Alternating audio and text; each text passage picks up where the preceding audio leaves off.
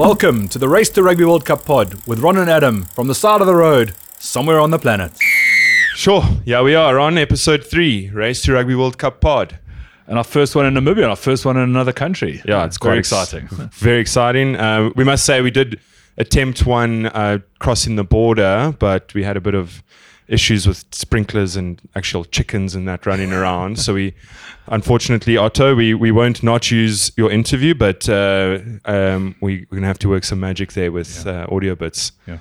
Um, but we are lucky enough to be here today with Louis Botha, uh, who we, we were connected with via a Facebook page. Um, and a mutual friend of yours who reached out to us and suggested we make contact. So very exciting for us. Uh, Louis works for Element Engineering Consulting, um, and they've got a op- massive operation here um, in the Hardap region of Namibia. Um, they're basically rebuilding a big 90 kilometer stretch of the B1 National Highway, um, and their camp that they've got here is off the charts. In the middle of the desert, not much around, they've built this fantastic infrastructure. Um, and obviously, we'll talk all about that later. Um, we know you have a great interest in rugby, South African and Namibian. Um, so we look forward to chatting to you about that. But you're going to have to put up with us talking rubbish about our trip for the last 10 days. okay. Thanks a lot for your hospitality. For, and this, uh, this just this air conditioning is amazing. Yeah. Thank you. Talk about the definition of an oasis. This is pretty much it. Like Yeah. uh, we're in the middle of nowhere, and there's yeah, a great place to just put our feet up for a bit. Sometimes we can't believe it. So when last Ron, we were leaving Riebeek Kasteel uh, from the Du Toit family, and yeah, we remember we we actually said it as we hit we hit some dirt roads about 20 k's out of Riebeek Kasteel, and we like the adventure started. Yeah. Um. So that was quite cool. Um, and you really jinxed that because about uh, 10 minutes after saying that, we had our first of first puncture issue, our first mechanical. Um, and that put, kind of derailed that second day quite badly. But it's all part of the adventure. Yeah. Uh, it it's kind of funny because you know in preparing for this, you you were saying like James, uh, yourself and James in the last trip only had like your first puncture after day 15. Yeah. And you know this was day two. Day two. Day two, and you know with the bikes we have at the moment, fixing a puncture is just an absolute nightmare. Um, and embarrassingly so, we were a little bit unprepared, and we we were waiting on a, a delivery of 28 inch tubes because you don't get too many of those in South Africa. And we just thought, you know, by the time we have our first puncture, we would have those tubes on hand. But you know, that's the whole point of adventure. And and we we we by hook or by crook, we got to Porterville, our end destination Well, 10K is short, technically. Yeah. yeah, or, or that you know that was. If anyone was following us, uh, you know, in detail, they'll be sure to know that we ended our trip ten kilometers out of Porterville. We hitched a lift into Porterville. Yeah. Spent the night there at this crazy back, or not backpack, as a Yeah. guest house or whatever. And we actually hitched a lift after fixing our um, tube, hitched a lift back and restarted from where we ended. So yeah, that's how anally retentive we are by making sure we cover every inch of this trip. Um, and it's yeah, I mean, I cannot believe that was nine days ago now. It's Yeah, mad. Hey? I it mean, it's just like we've had. I mean, what an adventure already, and we're we're, we're a couple of days out of Windhoek, um, and eleven days, and that was just. Um, yeah, I mean, it's just we we're obviously going to go through all now, but I'm just suddenly sitting here going, I cannot believe that's nine days ago with everything that's happened in between.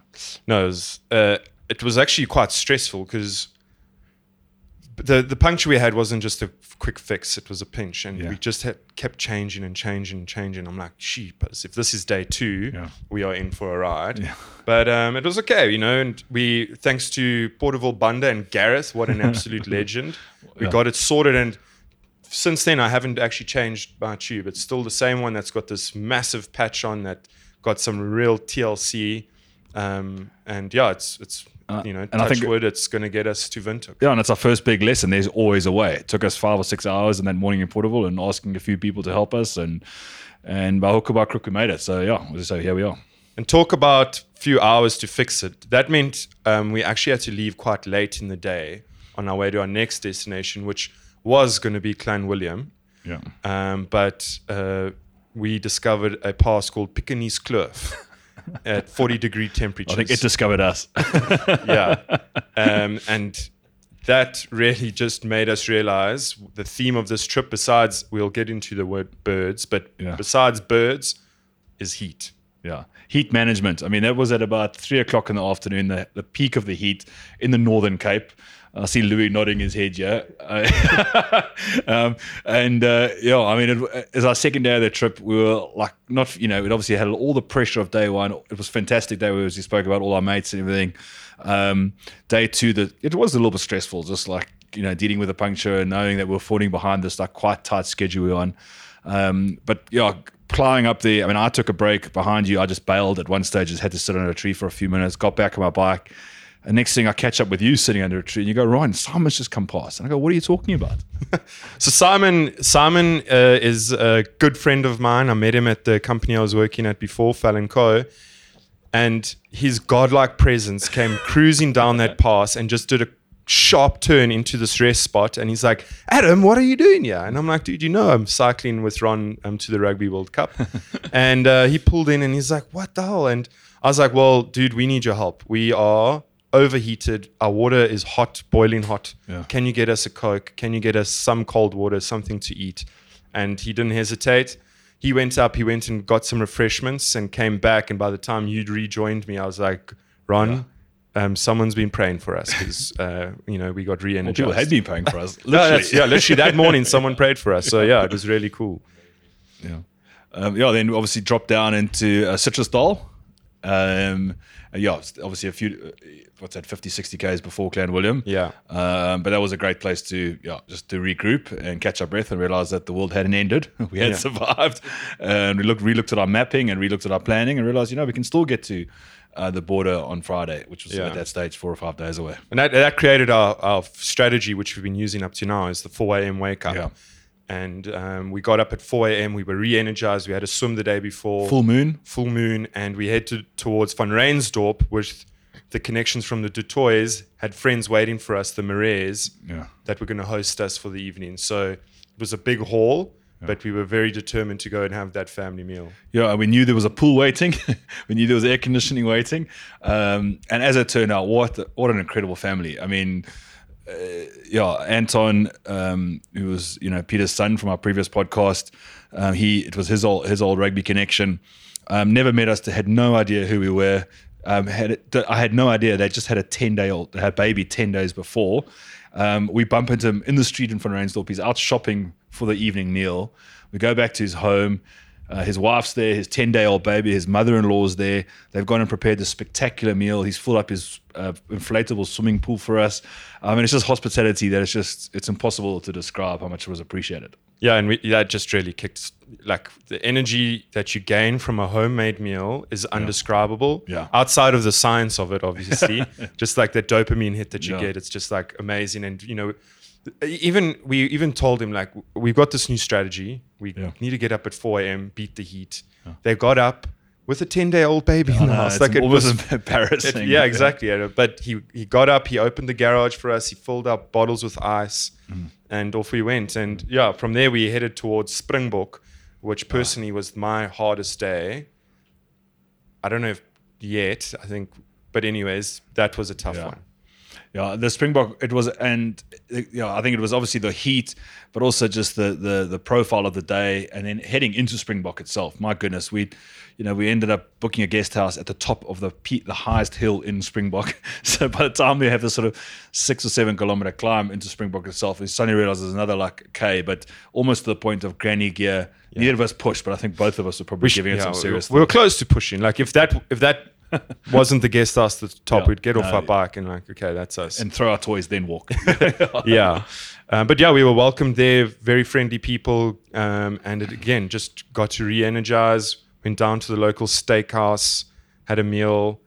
And, uh, you know, even though it feels so hard just before arriving at a destination, no. a few minutes after you get there yeah. and you just have a shower or you relax yeah. a bit, you're like, oh, it's not too bad. And you realize, oh, this is so different I mean, I think we've spoken about it before. Just when we've think about how different this is actually going to be to when we're on the race to Rugby World Cup proper and we had a more normal pace. Yeah. Um, but we look back now and we realize just how many these miles and then the hence the significance, the special significance of having a shower, of having a place to rest, of having an extra special meal. It just means that much more yeah. um, when we're doing 120, 130 Ks every day.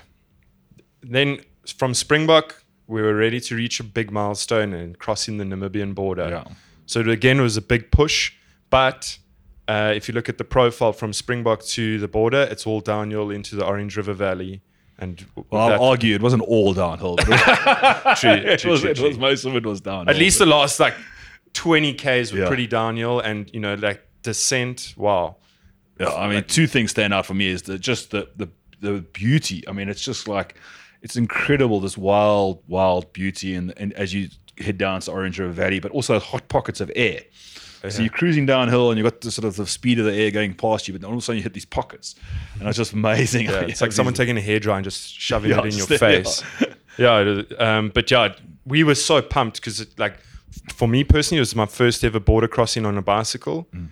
Um, Ron's done like 500 of them, um, but yeah, it was really cool. And at uh, you know, we, before we got in, we just like straight to there's a little shop just short of the border. We went straight in there, grabbed a, a coke, and we downed that thing because we, we were expecting long queues and waits and delays at the border. Yeah, Um, the South African side was smooth sailing. They actually were rushing us, like, you guys need to get out of the sun. Like, Yeah. they stamped our passports, they wished us luck. We we cruised across the the Orange River. Now we were officially in the Namibian side, and uh, yeah, we we we got to immigration, and you know we had to do few um, COVID tests, which we've expected. We're going to expect this whole trip. Um, that's just the world we live in, and yeah, it, uh, it was it's just a two hour wait in like this nice air conditioned. to be fair, the fact that they let us stay inside the immigration office there in the aircon, they left our bikes inside. I think that Um, was a tactic from you, Ron. You were trying to force them to speed up that. No, no, no. It was very tech. I want to be in there. I wanted to be in line of in in, in top of mind. Yeah, yeah, because through the test they kind of gave yeah. us. They were like, it's going to take between four and ten hours or something. We're like, no, we're going to sit here and wait for it. And yeah, so we it was only two hours. They were super friendly Yeah, people. no. It was no, but yeah, first PCR test or COVID check, and you know the realities of the world. But eventually, we were good to go, and you know got our um, passports stamped and. On onwards to so for me, yeah, I, mean, I never get tired of it. I took a video as we're going past the Welcome to Namibia sign. I said, you know, just I was on my own, like I don't know, 50 meters ahead of you, or something, saying this ev- never ever gets old. But what was it like for you? I mean, what was the like? Obviously, you have this expectation of you know you've traveled the world and by airplane and done all these cool stuff. But what's it like? What was the expectation versus with the reality for you of crossing the I think when you cross a border on a bicycle, you have that extra 20 minutes to look around. Yeah. You know, if you're doing it on an airplane, you're landing in some busy airport that you can't wait to escape. If you're in a car, you're basically cruising, you want to get your hotel AS- ASAP. Mm, but on a bike, you're like, okay, well, you know, even it took like five minutes just to cross the Orange River on that Yeah. bridge, you know, so it's like, oh, you're soaking it in. Like, I've just left SA, I'm about to go to Namibia. So it was a really cool feeling. You don't really understand how connected the world is. And That's the key thing. I Yeah, think. It's just you it's- leave Cape Town, you literally cycle from your home. You cycle 100 k's, you wake up, cycle 100 k's, and then seven days later you're crossing into another country. And you go, if I carry on doing this forever, I can literally go around the world. Yeah, yeah, exactly. Yeah. So we, we made it to Orange River before a stop at Wimpy. We needed to yes, just eat some Big junk to Wimpy food, there. yeah. um, and yeah, we, we decided to have a rest day. We did our laundry. Um, you know, we got assistance from everyone around the, the lodge. They helped serve us drinks and food. They were amazing. Um, and the reason for this was just to give ourselves a bit of a break. But we were going to create a new strategy, which was rest for the Saturday and maybe do a long stint leaving that afternoon. Yeah. Um, So not technically a rest day, just a rest 12 hours, basically. Yeah, a rest 12 yeah. hours, but during the heat of the day. And yeah, we, we were so committed. We like, Ron, this is the greatest strategy. You know, well, I, I was like, this is awesome. It's going to work. And yeah, about 6 p.m., we were ready, packed. We had water. We were carrying like 10, 24 and a half liters of water. And we were going to go out into the night and make it to the next town. Yeah, whilst there was was- nothing to gr- nothing to the next town, so we had to be completely self-sufficient. And yeah, and the adventure kicked us in the butt again. yeah, 20 kilometer. We knew there was this 20, 20, 20 to 25 kilometer climb out of the Noordoewer, which is the town on, on the on the Namibian side. Um, this climb, obviously, out of the Orange River Valley. Fortunately, not as steep as the descent in, but it is grinding. Um, but as we left, we hadn't even got on to started the climb, going past the Wimpy again. This this wind that looks like it's out of a Mad Max movie or something. Armageddon, yeah. Armageddon sort of comes through. A massive, massive headwind, all this dust from the desert, and it really is proper desert down Yeah, there. Um, and people going, oh, there's a storm coming, a storm coming. I go, well, that'll be nice. It'll keep us it'll was cool cool. us down. Um, and as we, yeah, I mean, was, this headwind was just ridiculous. And then you start, as we're climbing up the hill, we kind of put up with it. And in the distance, is sort of some ominous um, lightning came. Yeah. Um, and it must have taken us two and a half hours, three hours almost to get to the top of the hill. Yeah. Um, and then we just looked around this lightning and go, we here we are on two bicycles. These with antennas on the back with our these, flags. Yeah, with our flags on the back. This probably isn't the and, wisest. and they were, they were the lightning was striking right next to us. It wasn't like a distance thing, like ugh. No, we're like this is actual danger. But the problem is when you're in the desert, we were the highest points in the desert. Yeah, So we um, found a little like you know where the water Culvert, runs yeah. underneath the highway. We went down there. We actually just we we were just going to wait it out for a bit, and then it just got a bit more hectic. And I think you know we made the decision, set up the tent. We're going to just have to lay down and you know take some time out and let this thing pass. Four hours later, But we kept setting our alarm for half an hour. So Yeah. 10 o'clock. Okay, let's set it for 10.45. Let's set it for 12. we just kept on putting delaying. Well, Yeah. every time we woke up, I mean, sometimes you couldn't sleep just because it was, Yeah. I mean, it l- lit up the tent. That Yeah. lightning was so strong. strong and loud. The thunder was yeah, really loud. And about three thirty, I looked I looked out of the tent and I'm like, Ron, I think it's we we found our gap. Yeah. Now we're back to our original strategy of the four a.m. anyways, but. You know, it is what it is, and uh, we were actually very keen and motivated to Mm. get on the bike and go. And uh, yeah, we we jumped on and we headed to. Grun- Grünau. Bruno. But it was also crazy just seeing. I mean, we didn't realize the significance of that storm because I mean, in Namibia and it's everything's dry and I don't know the rain season and things, but it became pretty apparent that it was a major storm. Yeah. You know, when pe- everyone was Everyone everyone we met was about it, Tokyo, yeah. but also with standing water everywhere, hadn't even soaked in. But um, it definitely took. It wasn't a cool day, but it certainly took the edge off the heat. So, Yeah, uh, it had really helped us get to Grünau in in good time. And I was shattered. That Yeah. was the day I think that was the testing for me. I was, Yeah, it- it- and back to connecting with humans, my mate Craig's girlfriend messaged someone she knew in Namibia, who messaged someone she knew in Namibia, who contacted me, who offered her daughter's um, hotel up for the day because we said we were going to just chill for the day and, and redo our strategy. Similar to yeah, yeah. And Just- um, yeah, But an aircon, a swim, and a and we got to Grünau Country Hotel, and we were welcomed by Esmeralda and two Coca Colas, some water, a chicken wrap, a swimming pool, and we re-energized again. It was yeah, it was fantastic. What, what's the couple's name again? Suzanne, Um, Suzanne and Steph, and Stefan, Stefan. Yeah, yeah. yeah. they were, Uh, awesome, awesome people. They've got a nice spot there, and yeah, we we we were getting too comfortable. And actually, they ended up offering us one of their chalets because we said we weren't going to spend the night, which you know we actually didn't. But Yeah. we went and had a nice nap up until about midnight. Sorry, can I Uh, just interrupt? That's after watching the Blitzbok. When, when the- yeah, that when great, great way to Spain, spend yeah. a Sunday. To, yeah, in their a bit of live, bit of normality watching a bit of rugby on TV. in a nice yeah. old school bar. There was a book flag and a global flag hanging there. Yeah, we avoided the draft, but it was Yeah. yeah. we, That was we cool. drank Coke after Coke after Coke. Um, and yeah, that that was before we left there. We had reached 917 kilometers so far, and we were ready to tackle our next day. And we wanted to leave at about 1 a.m. So we woke up at midnight. We went back to the, the hotel where we were, all of our stuff was to fetch our water, which we kept in the freezer. And some guys that were on a fishing t- trip, they were still there saping, um, drinking. Um, yeah, they were just having a good time. They were actually laughed. They're like, "Are you guys about to cycle? It's 1 a.m." And Yeah. we're like, "Yes, we are. We need to beat the heat." Um, 'cause- people on different wavelengths, different strategies for yeah, the day. exactly. Because we were we were going to tackle our longest day yet, which is 160 kilometers. Um, so we thought, you know, let's get up early and try this out. This is where I had a bit of a wobble.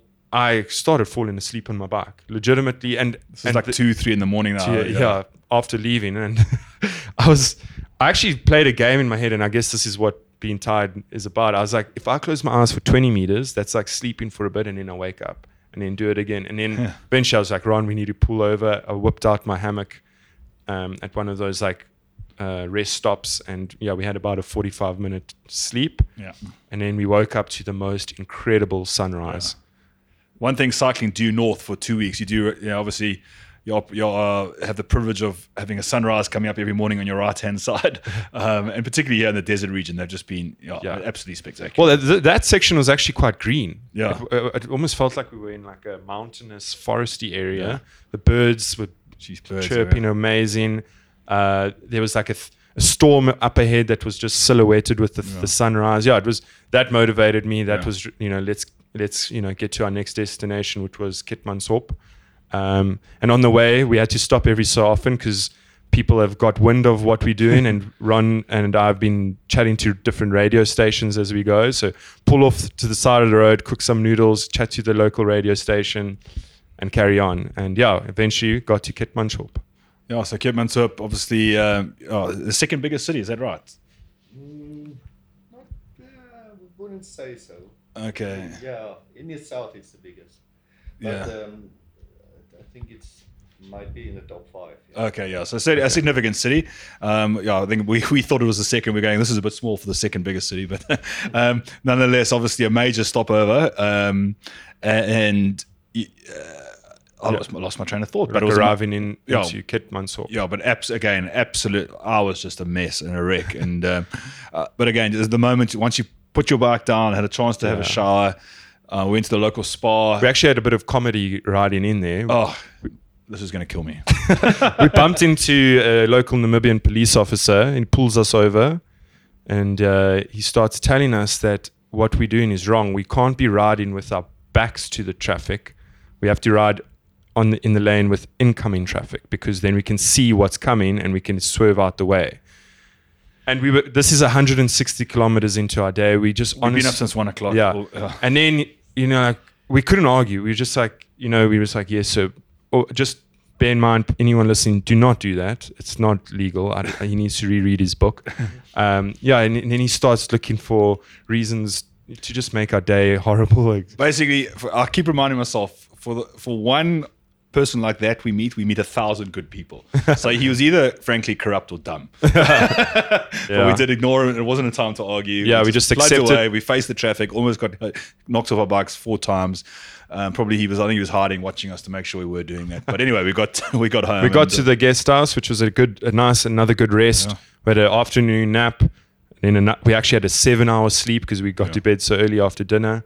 Um, we went to this place that has sushi bar on the front, which for me just sounds a bit weird to have sushi in the middle of the desert. But anyways, we ate there. We had a pizza, we didn't not have sushi. sushi. We just yeah, and then got up again 4 a.m. this morning, and we headed. We we set two targets. Uh, there's a, a town called Tses, Tses, Tses. Tses, yeah. We had a Coca uh, Fanta actually, and then our next target was yeah, where we were going to meet Louis, yeah. and um, and yeah, we got some more plans after that. Yeah, no, literally this afternoon. So thanks, dude. We have take we had a both had a forty five minute nap, um, and our next debate after we've had a chat to you is: Do we take you up on the offer and spend the night here and wake up at some ridiculous time of the day to push on? Because we've got a we've basically got, as we were talking about before, we've got to get to Windhoek by Friday. So now our strategy is: Do we go and do 40, 50 k's tonight, just camp somewhere, and then push on to Kol Kolrand?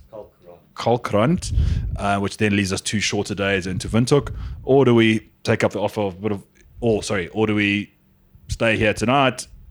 I've lost my train of thought. Anyway, we're going to debate all of that. But okay. Anyway, Louis, thanks so much for um, listening to our, our recap of our of our weeks of our ten days since our last uh, last episode. Um, and first, yeah, welcome to the podcast. Well, thank you. Um, nice to see you guys here. I, I'm glad you guys have made made it this far. yeah, that also we and we're delighted to meet you. Um, how often do you see cyclists coming up and down this road? I know we're not the first by any means, but it's just out of interest.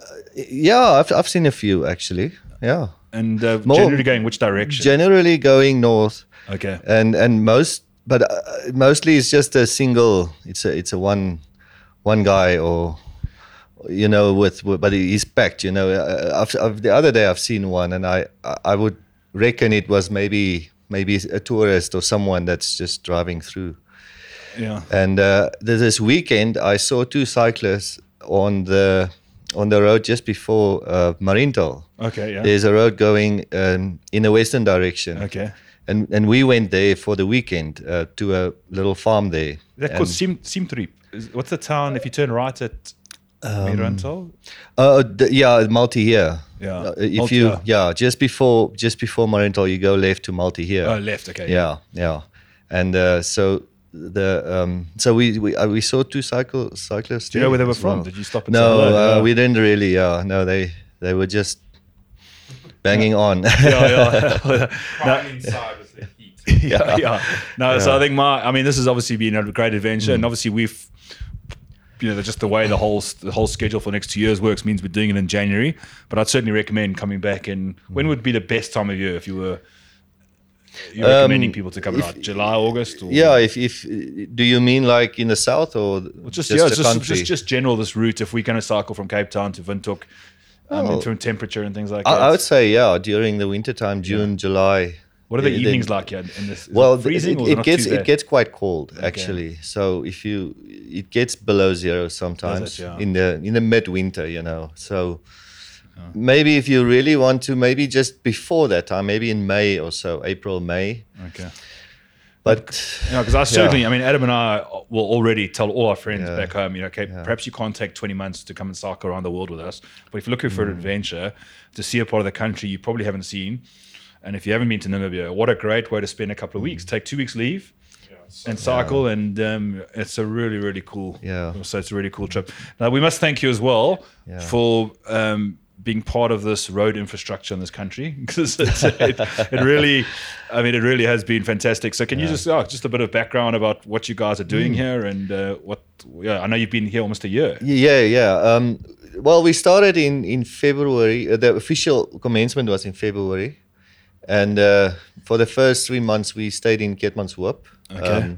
we just rented there uh, a, a guest house for everyone, and uh, while they were setting up this camp, and um, I think we moved in first of July Last year, la- uh, last year, 2021. Okay. Yeah. Then th- we moved in, and um, uh, in the meantime, they was still building extra buildings and setting up more, and uh, and the f- and then okay, basically it's it's a it's a construction, it's a rehabilitation pro- uh, project. So Okay. so the existing roadway is just being um, basically upgraded to to be wider and. Uh, uh, to a, a big a higher standard, basically. This is the national highway of of Yeah. that runs the entire length of the country. Correct. Yeah, it's the, it's basically the this is the only tar road you can you, you drive from South Africa to to Windhoek basically. Yeah, yeah, yeah. So it's it's the main it's the main route. The other ways are all gravel roads to to get there. And you were you were saying before we before we sat down for the podcast that the road was built in the 60s. Is that right? Mm. Yeah, it's it's been built in the '60s, uh, and and back in the day, you know, the the vehicles were different, and uh, Yeah. Oh, fair point. So yeah. if, even if you look at, at the bridges, they're very narrow and um, they've they've you know it's increase of, of, of traffic and uh, there's been a lot of accidents. Um, or, you know two trucks passing by and and Uh, crossing over narrow bridge. crossing the narrow bridge and then they the windshield or they um Side mirrors. the side mirrors uh, bang against each other. Yeah. and, and Because I noticed a lot of of those, things. mir- uh, a lot a lot of those bridges had 1968 and 65 as the That's dates. yeah, yeah. So it's so- incredible. I mean, they they it's not like they're falling apart. It's just that they need to be upgraded for the for the modern. Yeah. But uh, if you've got to upgrade for the modern world, maybe it'll be it'll be floating cars in the future or flying cars or something. We So- never know. Um, so Yeah. It's a, the stretch is about 93 kilometers that you that you that you rehabilitating yeah. of this project, Uh, yeah. And it's about a three year project. Is that right? That's correct. Yeah, yeah. Um, it's it's from Tses where where you guys mentioned earlier you had a Fanta, Yeah, yeah. and uh, um, it's it will start there and it will end about um, about a few kilometers. Uh, on on the other side of the turn off to Gibeon, there's if you go now north from here about 40 k's, Okay. you get to to a, there's a turn off to a small place called Gibeon. Okay. Uh, just about there, we will stop for for this phase of the project. Uh, they are envisioning to actually upgrade the whole whole stretch of road from Grünau All right. uh, sure. up to up to Marienthal. But I mean, this is now long term, so that's that's like decade long th- th- project. that's going to yeah. be basically a decade. Yeah. Yeah. and and for now they just needed to start somewhere, and we'll see as we move along. You know, we, we might not even be here. There might be another another company or another team doing the other sections or whatever. So Yeah, and it's funded by the German government. Is that correct? yeah. th- so this whole thing is funded by KfW, which Okay. is a they do a lot of funding in Africa Like for development. Yeah, that's correct. And, so and what is the dynamic like here? Because obviously there's yourselves Yeah. as the as the um, the resident engineers, Yeah. kind of overseeing the projects on behalf Yeah. of the client. that's correct. and then yeah. there's a there's a Chinese um, construction uh, Company. contracting contracting company. Mm. actually building the road itself. Um, how does that like? What is the biggest challenge for you guys as being li- the liaison? I guess. Yeah, Ach, I mean, it's communication is is kind of a problem sometimes. Yeah, I can imagine. Uh, but uh, I think we we're managing. Um, the thing is just that uh, in general we, we you know the startup of these type of projects are there, there's always a little bit of hiccups and and and you know small issues that you have to sort out Yeah, yeah, you yeah. must find each other you know Yeah. but I mean, uh, once once the the projects project gets rolling and and things are starting to happen, Yeah. I think then then we are set. You know, so this is actually my second time working with a Chinese company, Okay. and I've I've seen on on the previous project that. Um, towards the end of the project, you, you it's smooth sailing. You know, then, then you don't have to worry too much. You you go on trips. you Yeah, know, you, everybody's you so enjoy professional, Your, yeah, everybody that's the and- thing. yeah. Everyone, everyone's got got their thing to do, and I mean everything is sorted out, and then you know just finish the project. And Because you're you're from uh, Grootfontein. correct, How yeah. far is that from here? 850 about.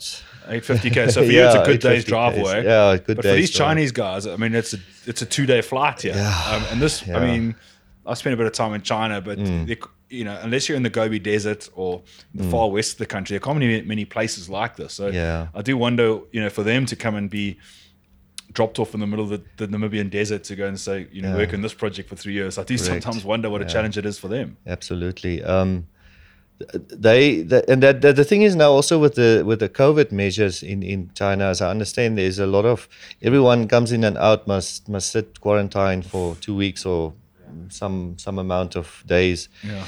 And uh, at the end of the day, um, th- these guys they stay here. They they don't go home for a long for long periods. Yeah, it's mad, eh? Even this December, um, when we usually have a construction holidays, everyone left, but but they had to stay. You know, they they couldn't go home. That's very So tough, eh? so that's that's pretty tough for them, and you, you can understand. And, and a lot of these guys are married and have kids and have businesses even in in China, but they have to be uh, it's part of the company and they have to do their thing. yeah, it's a, it, it really is incredible. I mean, I do. Yeah. I think about it a lot, you know. And, Yeah. And and and yourself, how often do you get to to sort of go back and visit family and or Grootfontein? Do you go back Yeah. as often as you can? I, I do. Uh, Um, we, every month, end of the month, the last last weekend of the month, we have a like an extended weekend Okay, because yeah. we're working Saturdays during the month. So so they give us a f- couple of days off. oh right, yeah. And then that's usually I try to go home about every second month to my mom still staying in in Grootfontein. So I, every second month I try to get there, and every other second month I just try to do a trip. You know, go to Lüderitz or go to Swakopmund. What sort of things do you do? like, what do you what's what, what do you find enjoyable to go I- and do? I love fishing. Yeah. Um, uh, so I go a lot of fishing. eh? yeah. we've seen a lot of yeah. guys. Yeah. Mm, uh, and um, well, um, I'm, I'm not I'm not uh, too much, you know, into into sports and things like physical doing physical stuff. Yeah, yeah. Obviously, I, lo- I love watching sports, but Yeah. but um, you know, just a camping weekend or something like that. Yeah. That's that's relaxing for me. You know, with a few friends and uh, going to the maybe to the dam and do some fishing there or chill out there. I must say, everybody meets, and I've done. I've seen a little bit of Namibia before. Yeah. Um, but we had at the guest house last night. There was like you know that sort of typical tourist guide to Namibia. And just Yeah. Mm. flicking through that, I was just going, and people we meeting saying, "Oh, you should go here. It's forty k's off the road or Yeah. hundred k's." You go, well. Okay, it's the, the only downside of a bicycle is that to Mm. go and do a hundred k detour, it becomes a multi-day trip. But uh, yeah, I think, or we we have yeah, we just from what we've seen, we've become evangelists for Namibian tourism. Mm. Yeah, like we think, what a yeah, an amazing country. Yeah. Yeah. I mean, so yeah, to have it as your, on your own doorstep and the opportunity. Yeah, uh, it's one of the uh, advantages, can I say, about my my job. Yeah. You know, uh, we get to uh, we get I move a lot. We stay in in this type of camps, or Yeah. sometimes you stay in towns or stuff, uh, and and it's usually for a two year or three year period. Yeah. So in that time, you get to explore that area. You know, So you get to to find all those little hidden away places that's not even advertised. You know, that you only get to know them when you talk to the locals, and they say, "No, but you must go there. There's a nice tree, or you know, a nice Yeah. little yeah place."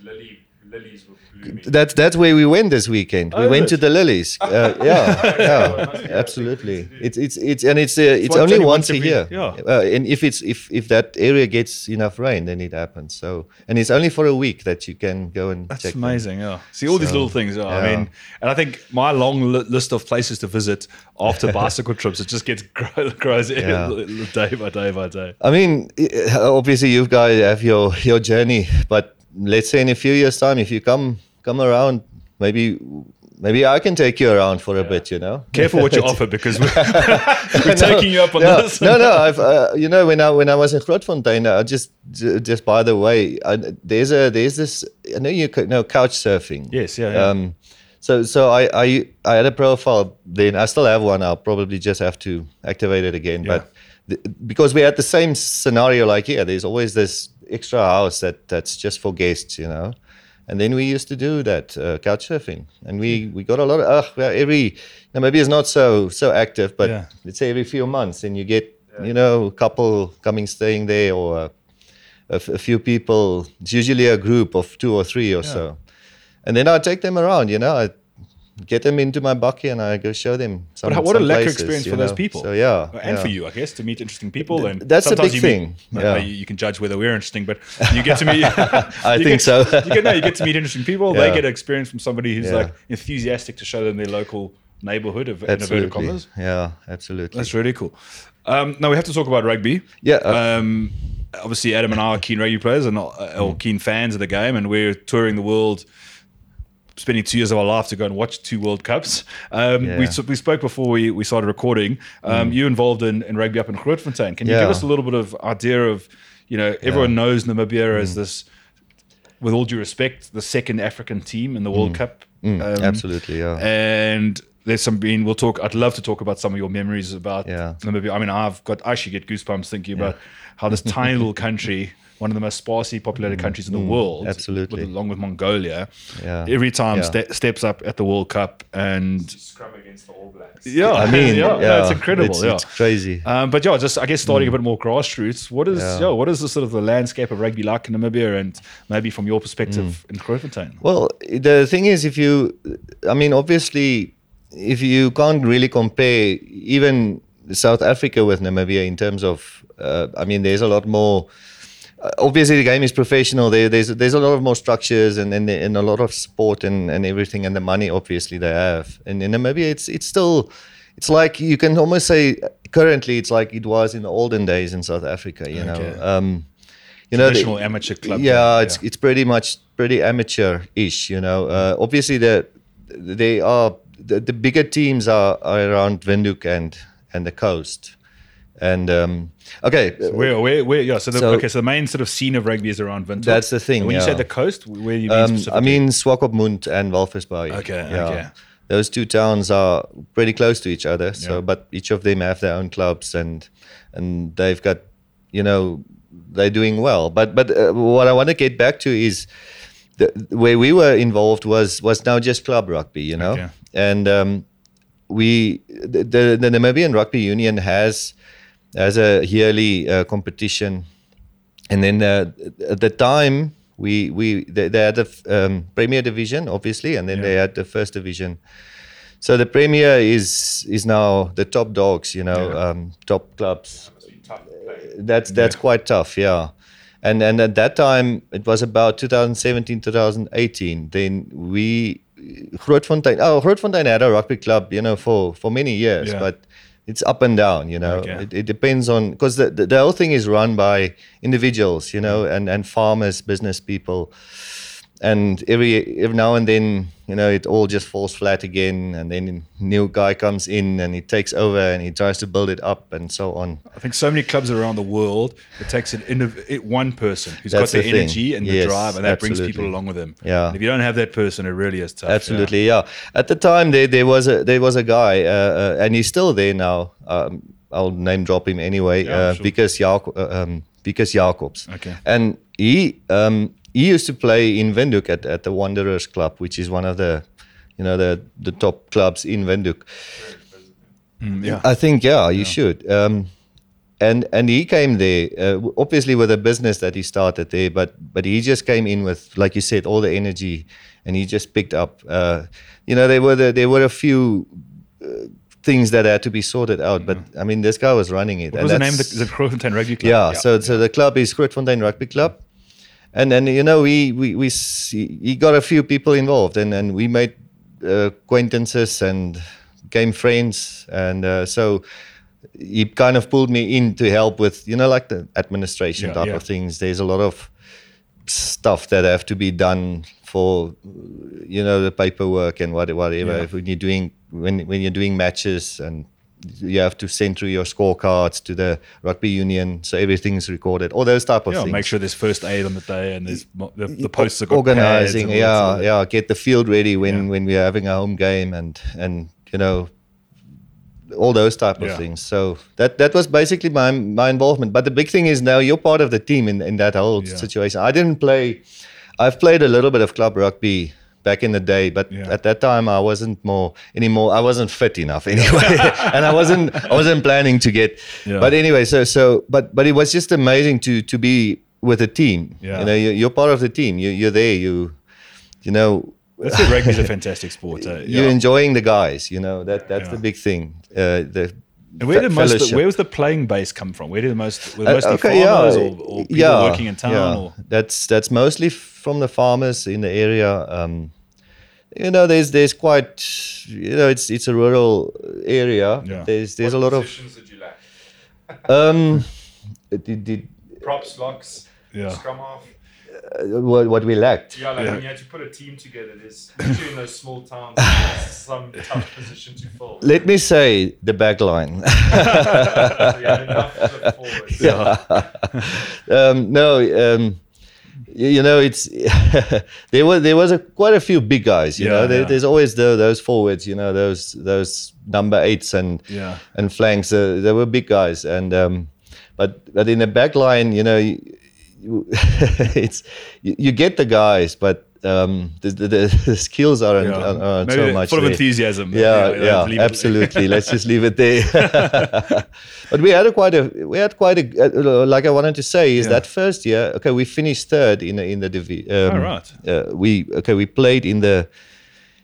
Uh, we we got kicked out in the semi-finals and then we won the third place playoff. Oh, fantastic. Yeah. But then the next year they actually won the the cup. But that was the first division still. But Yeah. I mean Oh, it's ama- they went through. But what a turnaround. Yeah, know, in yeah two years, how much impact you in, in make. two years absolutely and and and the thing is once this thing started starts off you know Yeah. a lot of more interest comes in and now but now you have to think about because then then we had we had okay we obviously had a little bit of a, a committee you know and and and we had to plan like ways to to get funds in go go and find sponsors Yeah. you know and there were a couple of business people in in, in the area who sponsored um, and helped out, you know, get jerseys and balls and bags and Yeah. tees and all those type of things. So And transport costs and things and like and that. that's the thing, yeah. A lot of those we had we had support, but but a lot of those those, those money came out of some guys, some players' pockets. Yeah. You know, some some guys who had businesses or had a good job, um, they just helped out. You know, paid Um, membership fees kind of thing. and and so- uh, yeah, there's membership fees and and and so on as well. But so so, but uh, somehow we kept it running. Yeah. You know, it, it it it went well. And uh, okay, uh, the year after that.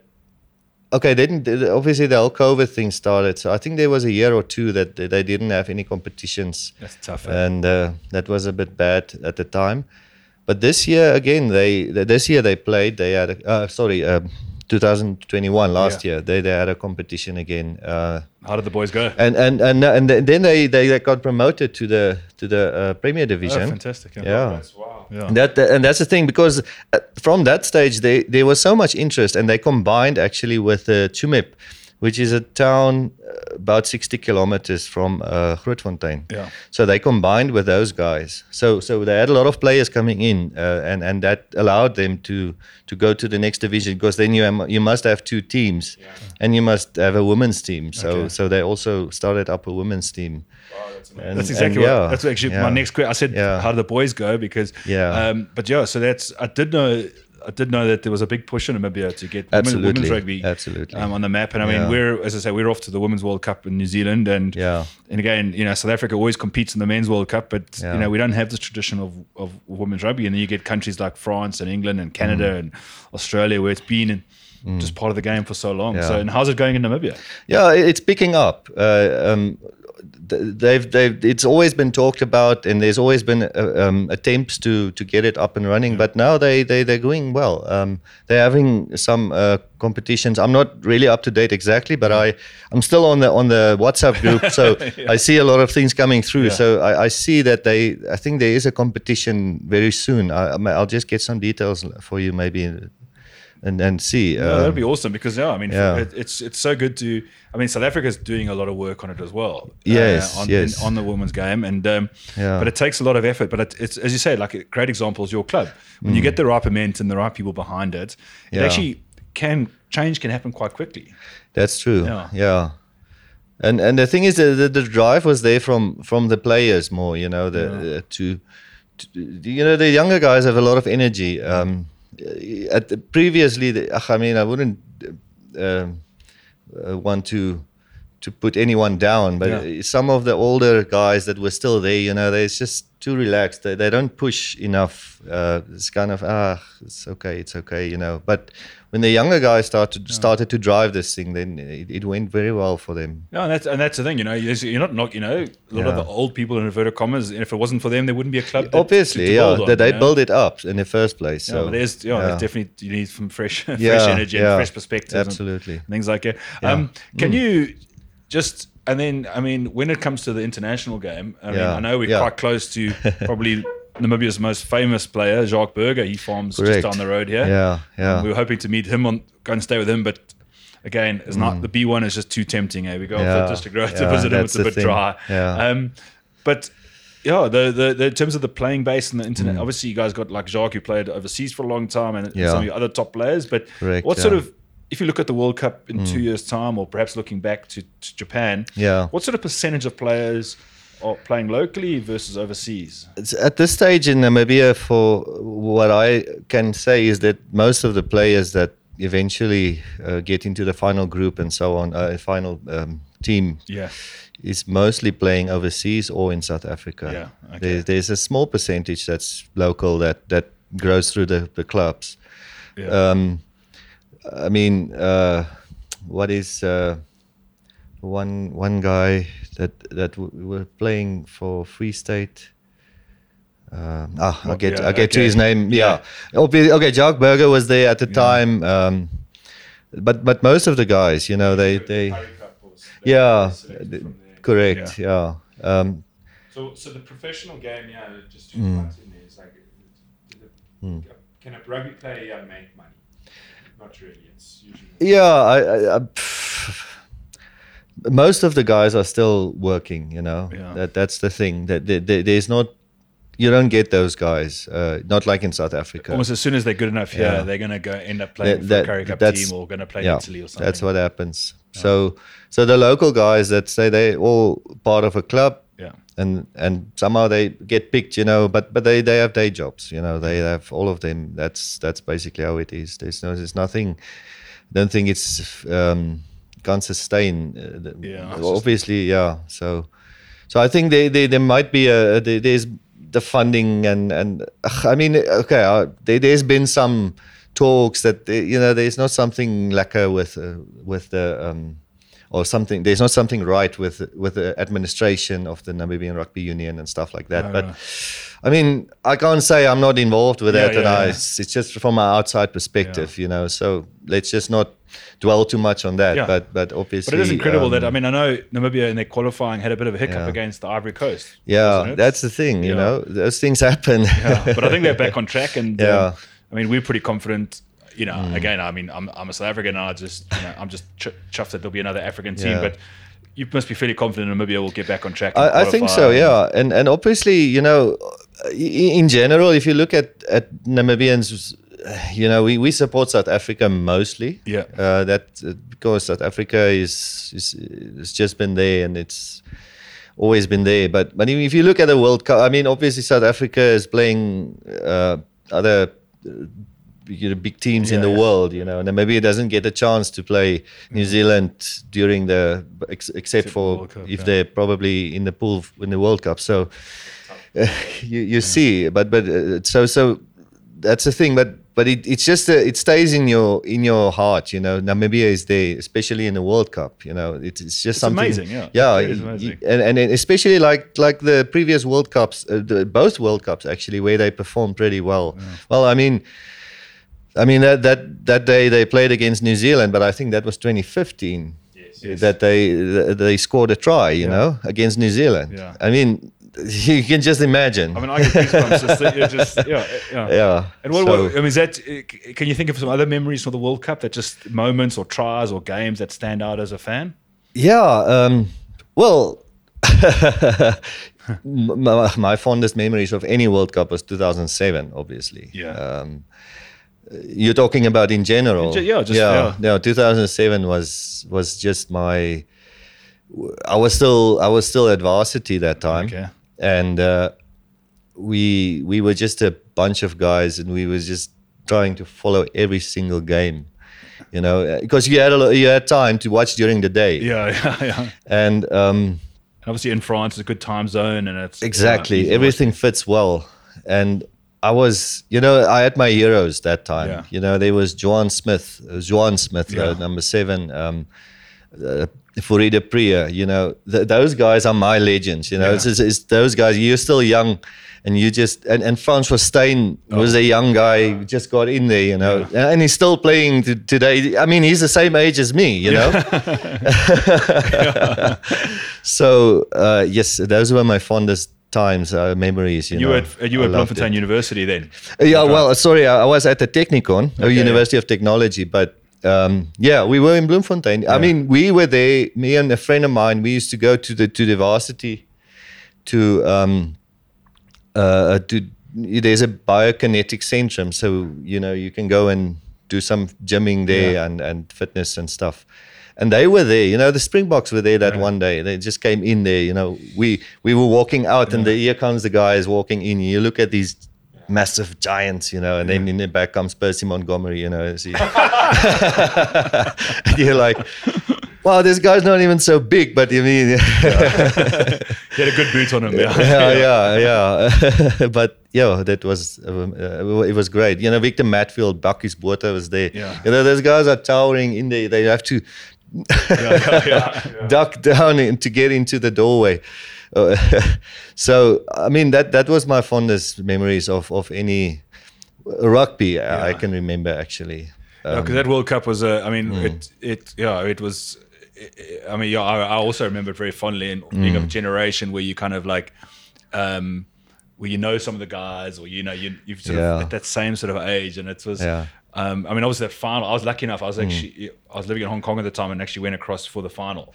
oh wow. Um, through some connections and Yeah. connections, got some tickets there, and uh, Yes. I mean that's also got to be one of my favorite favorite evenings of my life. And uh, um, and just sorry, just that's suddenly Hmm. I suddenly remembered something else actually. Jannie De Beer, yeah, yeah. yeah, who I was at the 90, I was living living in the UK in 1999 Yeah. when um, it was the Wales World Cup technically, but they had the, one of the quarterfinals was in Paris, Oh yeah. and that was Jannie De Beer drop kicked five drop I goals remember. against England. Yeah. I was sitting behind the poles that he kicked them all towards, and now Jannie De Beer is in Namibia That's the thing. teaching. yeah. Is that working at Windhoek Boys High or No, School? uh, no, he's involved. I, I, I must. It's under correction, but he is involved with one of the schools. I think. yeah, so one of the schools. Yeah, that's yeah, correct. Yeah, yeah, yeah. No, just, Absolutely. putting the connection between Paris Yes. and Namibia and uh, I must and just famous World Cup yes, pictures. Yeah. absolutely. Yeah, no, he's here, and and and uh, you know, Peter de Villiers made a turn here. Um, Yeah. You know, coach. uh, the ex Springbok, yeah, and, and he, he went around a bit and helped out a bit and so on. You know, so these guys are, uh, especially these last years, you you always obviously you find it in the news and and and every this guy's been here, this guy's been here. You know, um, so so they're getting a lot of support. You know, from from South Africa. It looks like a lot of guys coming through to to help out. You know. Well, I'm really, yeah. I mean, I, yeah. There's definitely is this, this sort of respect, I think, and uh, Yeah. and uh, just yeah, just almost like a brotherhood, or you know, these are our neighbors, and Yeah. and it's good to hear from a I didn't prompt that question. You know, it's good to hear that, that there is that there is the support coming. Yeah. because it's yeah, we can't just you know keep all the resources ourselves, and it's Yeah. Mm. and I know- I know New Zealand do something. They're quite active in trying to help some of the Pacific Island nations, and I guess it's a similar Mm. Yeah. kind of relationship. Yeah, Um, yeah, absolutely. All right, Louis. So we're keeping you a long time. Um, obviously looking. And I remember his name, Torsten van Jaarsveld. okay, Hey, sorry. Torsten, if you're listening to this podcast, there we go. Torsten van Jaarsveld. So, Shout out. Yeah, Yeah, yeah, yeah. he used to play. Uh, he's, he's still there. I'm not sure, but he used to play Yeah. there, as, and and he was he was in the in the squad in 2019 as well. yeah, and, I, and I must say that obviously the, the, the Cheetahs having produced Frans Steyn and Os du Randt. South Yeah. Africa's only two, only World Cup who have two, but won two Yeah, different World Cups. absolutely. 95 and 2007 Yeah, for Austin, and and 2007 and 7, 2019 for Francois. Yeah, It's, it's. I mean, that to be top of your game for 12 years. Uh, it's mad. I mean, I, Yes. I'm a massive, massive fan of both of them, particularly being an ex-prop of it's it's it's crazy if you if you look at the the real rugby fan. Uh, we're quite nerdy about the, the you know you know you know all these statistics and you know all these players. Uh, okay, I'm a bit like I'm a bit rusty these days, but you know a few years back I was just on top of it. You know I just knew everything. This is this guy's how many a test. You know you, Yeah, I always used to look at those things and. Uh, sounds crazy. no, no, it's not. I mean, it, rugby's been, you know, it, fit- I mean, I, I was never going to play in a World Cup, but it's a game that's Yeah. been part of my life, and Yeah. sounds like it's been a part of your life for a long Yeah. time. And uh, you know, the great thing is we all fans of the game, Correct. And ex-players are fans of the game, and Yeah. you know, we we're lucky enough we're going to be going to the World Cup, and you know, Mm. and sitting around, whether whether you're having a beer with your friends in Bloemfontein as a student.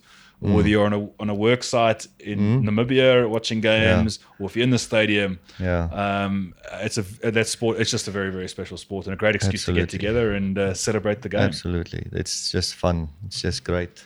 All right, Lou. Well, we're going to be watching. Uh, we- we're going to make sure we go to one or two Namibia games. We'll we'll fly the Namibian flag. Uh, look out for us in the st- in the, in the stadium. We've got each other's details. I'll give you our seat numbers. Yeah, yeah, sure. Yeah, let's keep in touch, and uh, that will be cool. We right, can- awesome. Hope, hope the camera can catch you there. Right, Lou. Thanks so much for your Okay, time. thanks. Um, and thanks to everybody listening to this, this podcast. Um, Adam and I, have, yeah, we could have gotten more and more, chatted more and more about the experience we've had in a week. Lou, you could have gone on and on and, and chatted more and more and more. Um, we'll, we'll, uh, yeah, please share this with your friends if you're enjoying it. Subscribe to the podcast. If you like it, give it a rating. If you don't like it, um, send us a message privately. We are this is we're both amateurs. This is our third podcast ever, um, but we're going to keep keep going at this for the next 600 days, and we want to improve. You know, we want to take a, a little side project. We want to become as good as we can at sharing these stories on the road. Um, so, if you've got any suggestions on people we should be speaking to, you've got any suggestions on how Adam and I can share our stories better, we're completely open to it. Um, and until next week, from the Race to Rugby World Cup pod, from Rodden, Adam. okay, see you next week. Thank Ciao. you. Cheers.